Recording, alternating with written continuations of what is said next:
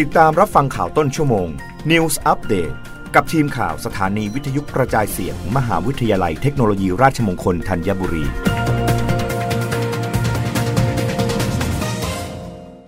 รับฟังข่าวต้นชั่วโมงโดยทีมข่าววิทยุราชมงคลธัญบุรีค่ะ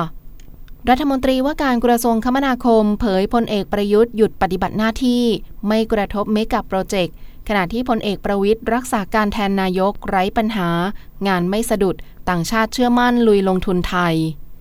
นายศักสยามชิดชอบ รัฐมนตรีว่าการกระทรวงคมนาคม เปิดเผยถึงกรณีที่ศาลรัฐธรรมนูญมีมติเอกฉัน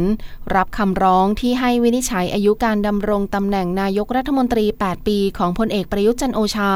รวมถึงมีมติเสียงข้างมาก 5 ต่อ 4 เสียง ให้พลเอกประยุทธ์หยุดปฏิบัติหน้าที่นายกรัฐมนตรี ตั้งแต่วันที่ 24 สิงหาคม 2565 จนกว่าศาลจะมีคำวินิจฉัยนั้น เชื่อว่าจะไม่กระทบต่อภาพรวมการลงทุนโครงสร้างพื้นฐานอาทิ รถไฟความเร็วสูงไทยจีน รถไฟความเร็วสูงเชื่อม 3 สนามบิน หรือโครงการอื่น ๆ ที่เป็นการลงทุนขนาดใหญ่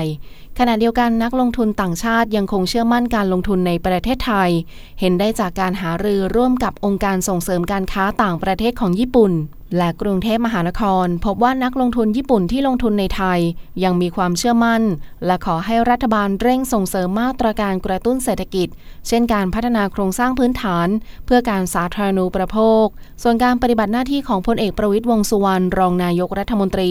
ในฐานะรักษาราชการแทน นายกรัฐมนตรีนั้น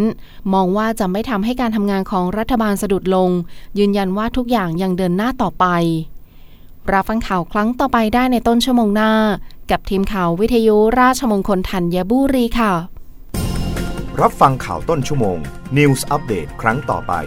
กับทีมข่าวสถานีวิทยุกระจายเสียง มหาวิทยาลัยเทคโนโลยีราชมงคลธัญบุรี